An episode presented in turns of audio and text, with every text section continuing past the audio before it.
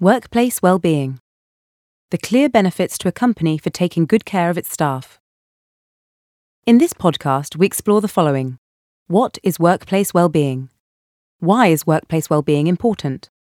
How well-being benefits business. The holy trinity of well-being. How to write a well-being agenda. Seven ways to make your workplace support well-being. And about Claremont. Richard Branson says, "There's no magic formula for great company culture. The key is just to treat your staff how you would like to be treated." Workplace well-being. It's a phrase you've no doubt heard, perhaps even one you've used. But what does it really mean, and why is it now one of the top five boardroom issues for U K businesses?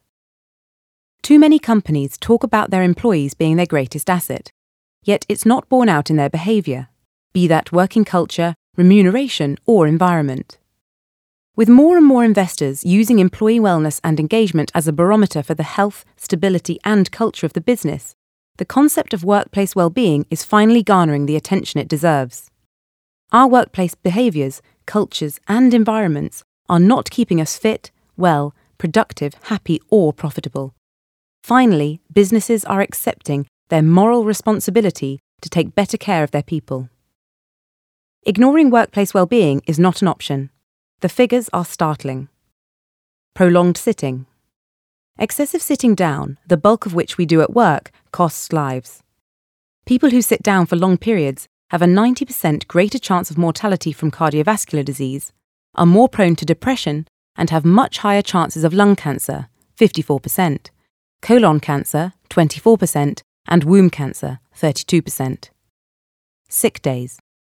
Sick days make a twenty-nine billion pounds dent in the economy, says PwC, but presenteeism, feeling compelled to work longer hours, going to work ill, not taking holidays, is costly too, at fifteen point one billion pounds. Doctor's appointments. Millions of U K employees postpone medical appointments because of work, and forty-nine percent of people feel stressed at work every day, according to the British Heart Foundation. Mental issues. seventy million workdays are lost each year due to stress, depression, and other mental health conditions, and with sixty to seventy percent of those people in work, employers must not ignore their needs in the workplace. Obesity. forty percent of the U K adult population will be obese by twenty twenty-five, according to new research. That's an increase in mental, physical, and social conditions problems too. Economic factors. A lack of motivation and suboptimal health cut a potential six billion pounds from the economy in two thousand twelve, according to the Centre for Economics and Business Research.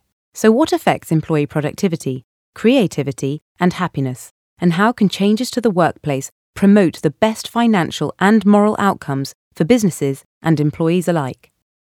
In this podcast, we will look at the real definition of well-being and why it matters, how to put a well-being agenda in place, and tips to make your workplace support your well-being goals. What is workplace well-being? Until the nineteen nineties, the working week was reducing by an hour each decade.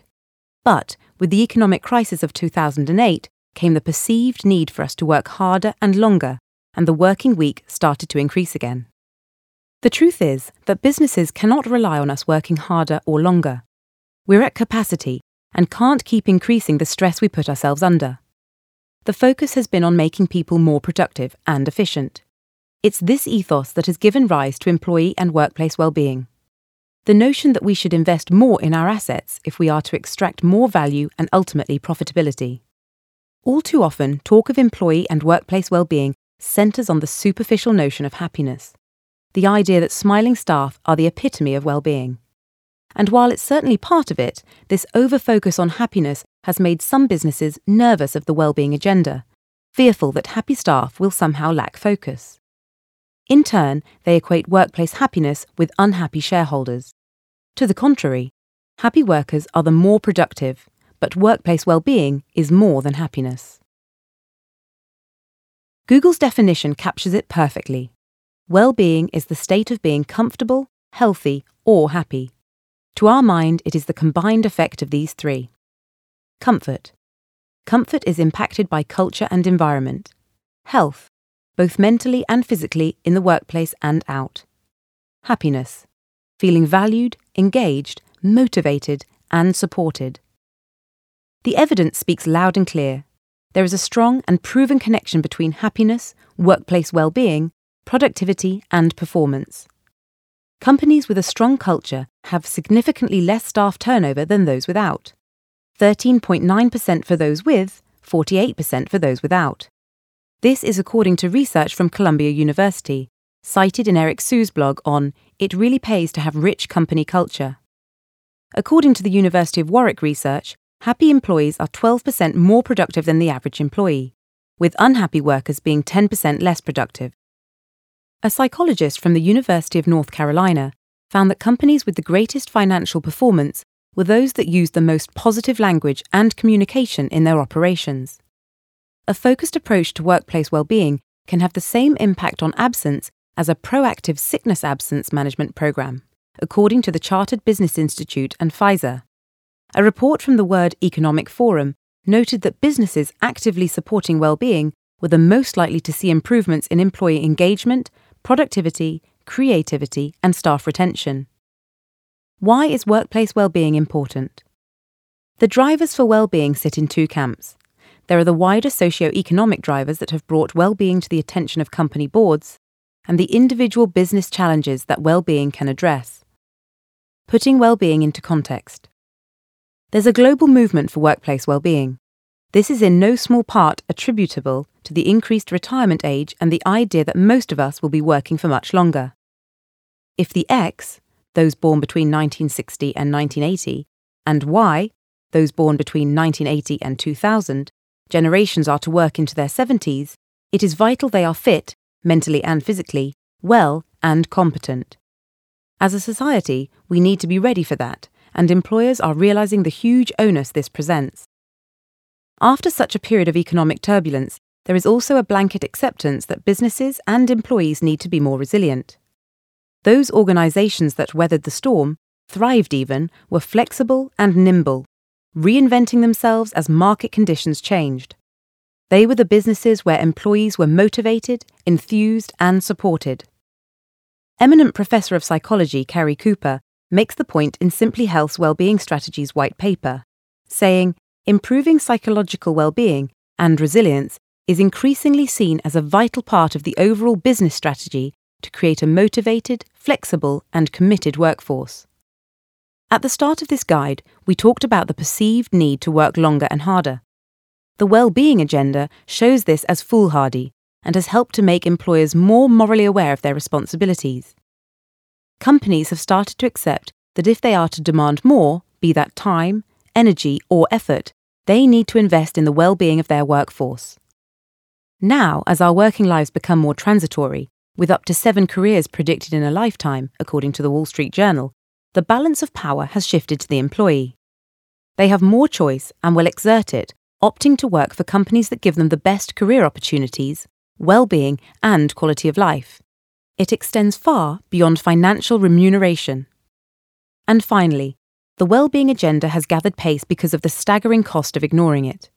The U K government's own policy paper, Health, Work and Wellbeing, points out that the cost of workplace absence is putting an unbearable strain on the country's economy and public resources.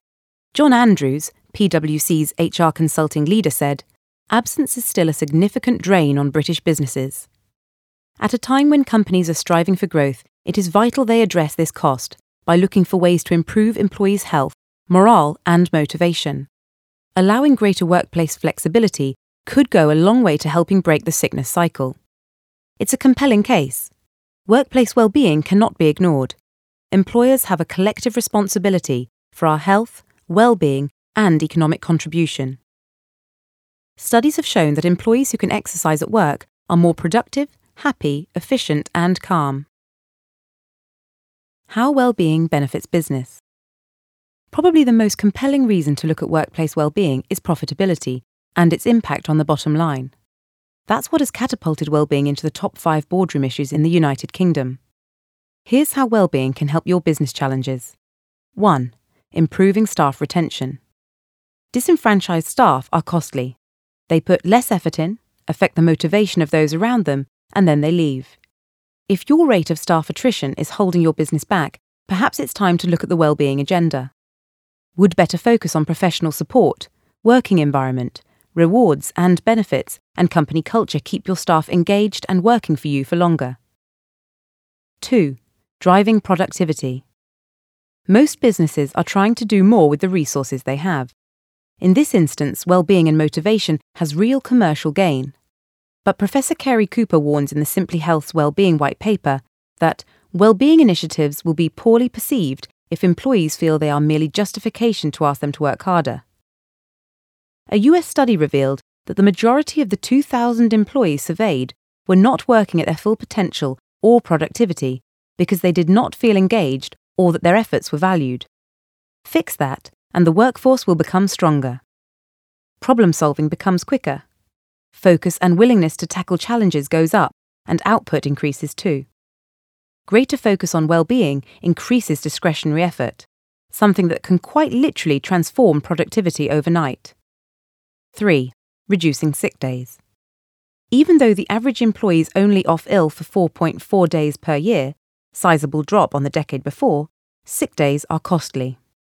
According to the Confederation of British Industry, only twenty-five percent of U K employers calculate their absence costs, and those that do tend to only focus on salary costs, failing to take into account the cost of business disruption, management time, and increased workloads for others.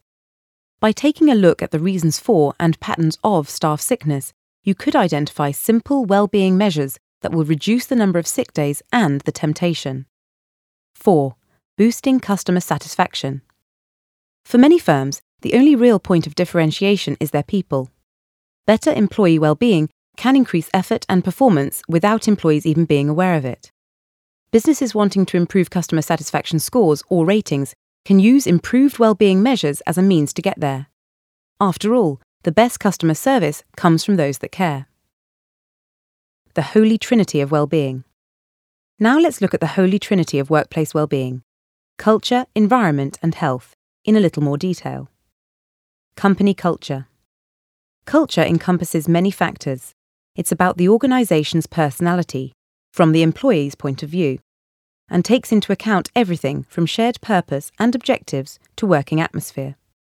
If your employees are your greatest assets, you must treat them as such, and your culture should reflect that. If your business is built on the idea of sharing ideas and collaboration, then your culture needs to support communication and socializing too. That might be through empowering staff to choose the workspace that suits them, creating more communal spaces, or organizing staff socials.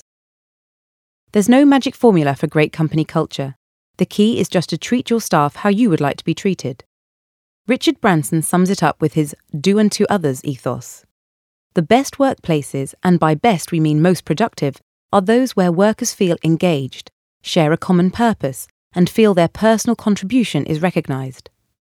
Make well-being part of the culture rather than the latest management idea, and you have the makings of a more motivated workforce straight away. Companies with a strong culture have significantly less staff turnover than those without. thirteen point nine percent for those with, forty-eight percent for those without. This is according to research from Columbia University, cited in Eric Sue's blog on It Really Pays to Have Rich Company Culture. Professor Cary Cooper says, getting the culture right will release discretionary effort without breeding resentment. Workplace environment. Over the last ten years, the boundaries between work and home have blurred. Longer working hours, tough economic conditions, and the proliferation of technology caused this, in part, and have also promoted the arrival of the well-being agenda. Many companies have come to understand the value of creating dynamic, engaging workplaces that motivate and inspire. The best offices have done away with rows of desks in favour of creative spaces that cater for different working styles and empower the employee to choose what's right for them. The best workplaces bring the culture to life. They embody their corporate values. Where once the super corporate boardroom was the location for staff meetings, businesses are now creating more communal spaces that double up for client events, training, and regular staff socials, doing away with the shackles of formality in favour of more personality. Village greens are popping up on office floor plates, co-locating services such as printers, tea-making facilities, and breakout zones in central areas to encourage people to come together. The idea of chance meetings helps to improve communication and engenders a more positive and friendly working culture too. More thought-provoking and creative spaces provide both stimulation and freedom, and visual points of interest in the office too. Host a brainstorm in a campervan meeting room. Use a quiet pod for report writing or a video conferencing zone to avoid an arduous car journey and long day. Spaces dedicated to well-being and fun deliver value too. Auto Trader has a health and beauty room where visiting therapists can set up camp and employees can book treatments. A charity call centre in Bristol has two slides in the office, encouraging movement and making walking to meetings and departments something that's guaranteed to put a smile on your face. Social relationships are the key to heightened well-being and lowered stress, and both are an antidote for depression and prescription for high performance, according to Shawn Achor, author of The Happiness Advantage. He also says, data now abounds showing that happy workers produce higher sales, perform better in leadership, and earn higher job performance ratings and pay. Study after study shows that feelings of happiness lead people to excel in their jobs. But with all this talk of choice, freedom and creativity in the workspace, don't forget the basics. Natural light, good ventilation, minimal noise, and adequate space are all needed. Relocating storage might improve natural light. Artwork may provide more visual stimulation, and a sound management system could stop distracting interdepartmental noise. Consider how space is used. A real cause of workplace stress is the absence of or inability to access appropriate resources. It's impossible to get a meeting room. There's nowhere private to go for sensitive phone calls. Or the departments I need to work closely with are too far away. These factors can be addressed by taking a much closer look at your office layout and making changes to better support the real needs of your employees and how they work. Ask yourself if space can be put to better use, and whether your office design reflects how work flows through the business and how your people behave. Technology has a big role here. The ubiquity of mobile devices has broken the shackles we once had to our desks. Workplaces need to support mobility, and that requires a variety of spaces, ample access to data and power, and a culture that empowers workers to choose for themselves. But as workers move about more, you need a clearer and more organised view of how facilities are being used. Resource booking systems make it possible to identify meeting spaces quickly and simply.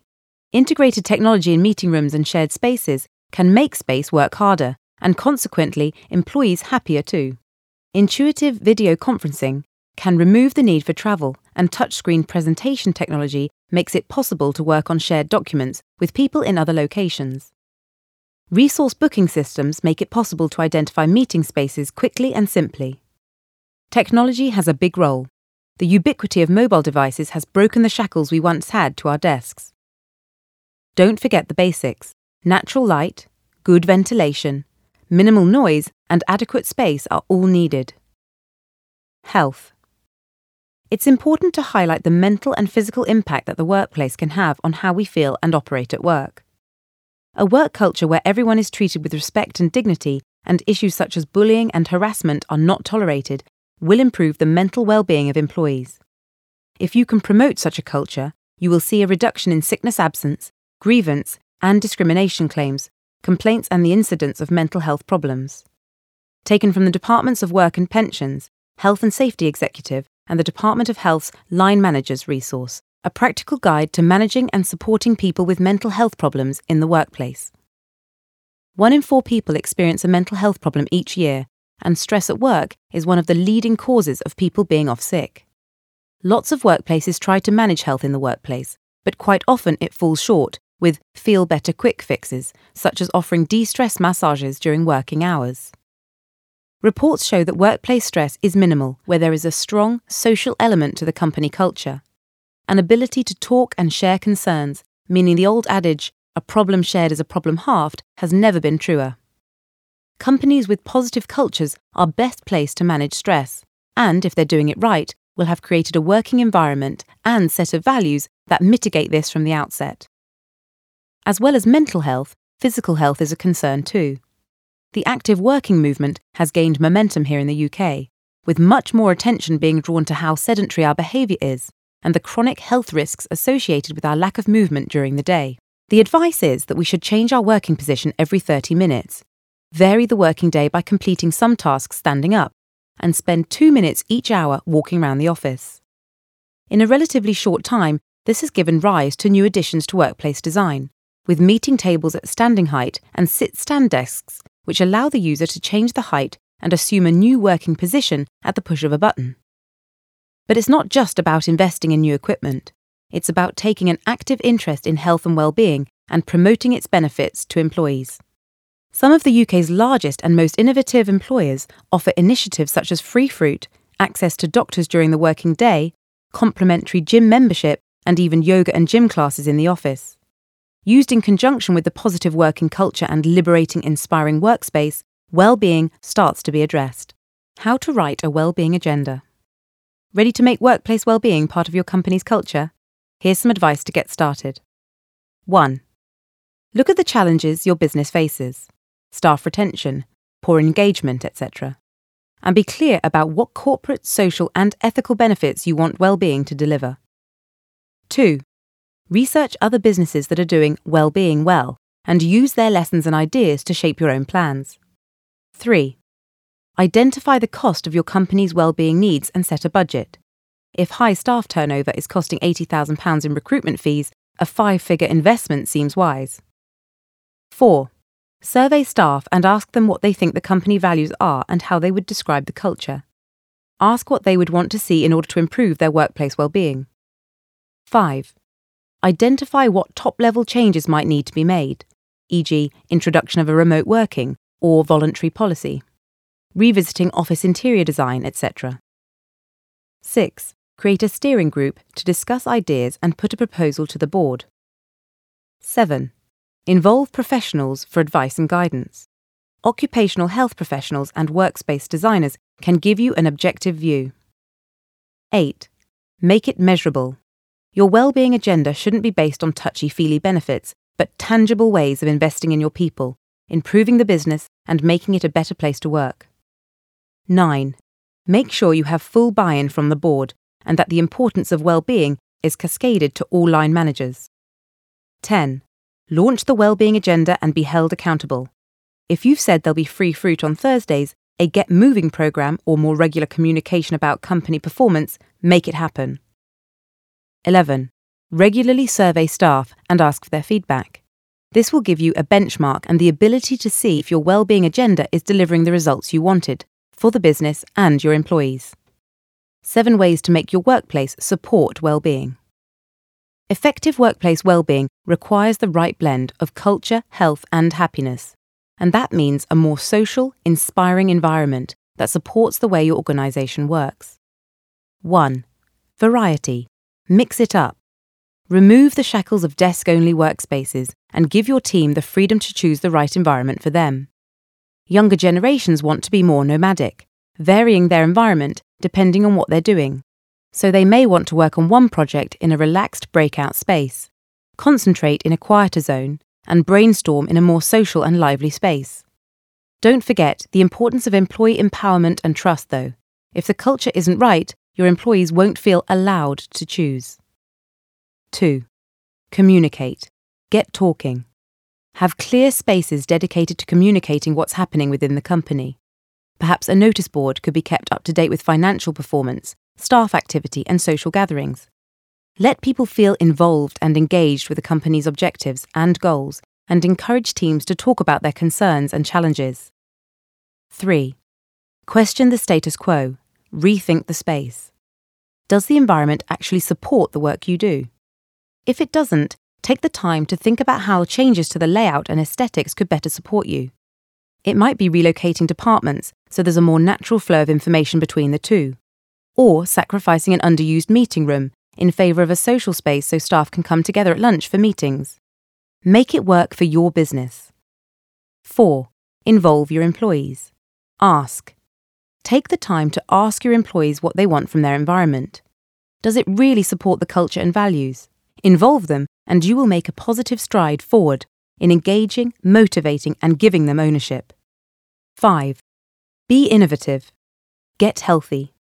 Whether it's using sit-stand desks to encourage more movement in the working day, introducing more healthy food options, or investing in showers to encourage cycling to work, don't underestimate the opportunity you have to instill positive behaviours in your employees. six. Trust in your team. Go mobile. If you've not already done it and it's appropriate for your business, consider introducing mobile or remote working. Increased flexibility so that employees can juggle their home and work lives can go a long way to improving happiness, well-being, and productivity. seven. Be on brand. Tell your story. Take a fresh look at your workplace and see if it really supports your brand. Perhaps you could do more to remind employees of their shared purpose and values. About Claremont. The workspaces we occupy influence how we work and who we are. Using our expertise alongside inspirational design, we help organisations to move beyond the limits of their space, improving how people work individually and collaboratively to enhance the performance of their business. Founded in nineteen seventy-seven, we are one of the U K's largest and longest established interior design and fit-out businesses. With offices in Warrington, Bristol and London, we deliver environments that really work for businesses across the U K. At Claremont, we provide comprehensive office design and fit-out services. We work with you from initial consultation right through to delivery, handover and ongoing support to shape workspaces that meet the needs of your organisation and its people. We think beyond the physical space, creating environments that allow people to work where and how they want, through innovative design and workspace technology. Our holistic approach begins by understanding what your organisation and your staff need from their work environment. We then build out from there, combining space, furniture and technology to deliver interior solutions that help your organisation to operate optimally. Our cost and budget updates enable you to understand the implications of each decision and to take the right path to a work environment that maximises value on investment, whatever your budget. Our office interior design and fit-out capabilities cover the entire process from initial conception to completion and handover. Our consultancy services will help you to define your needs and set the scope of your project, including workspace consultancy, building appraisals, space planning, interior design, and technology consultancy. Our contracting services cover all scenarios, from Cat A and Cat B fit-out to design and build, refurbishment, move management, furniture and technology procurement and integration. All of this is supported by our rigorous project and cost management methodology and our ongoing post-occupancy support, which ensures the spaces we create continue to deliver value for your organisation over the long term. We have built an enviable client list, including Nokia, Shoesmiths, McDonald's, John West, Auto Trader, Bruntwood, Plymouth City Council, Handelsbanken, T N T, University of Huddersfield, O two, Blake Envelopes, TalkTalk and the Professional Association of Driving Instructors, amongst others, and have a clutch of awards to our name too. If you are interested in the possibilities that have been highlighted in this podcast, then please contact one of our specialists on oh eight hundred, two six two, eight eight zero or email us at hello at claremont g i dot com for additional information. Or alternatively, if you would like to receive the full white paper version of this podcast, then please visit w w w dot claremont g i dot com.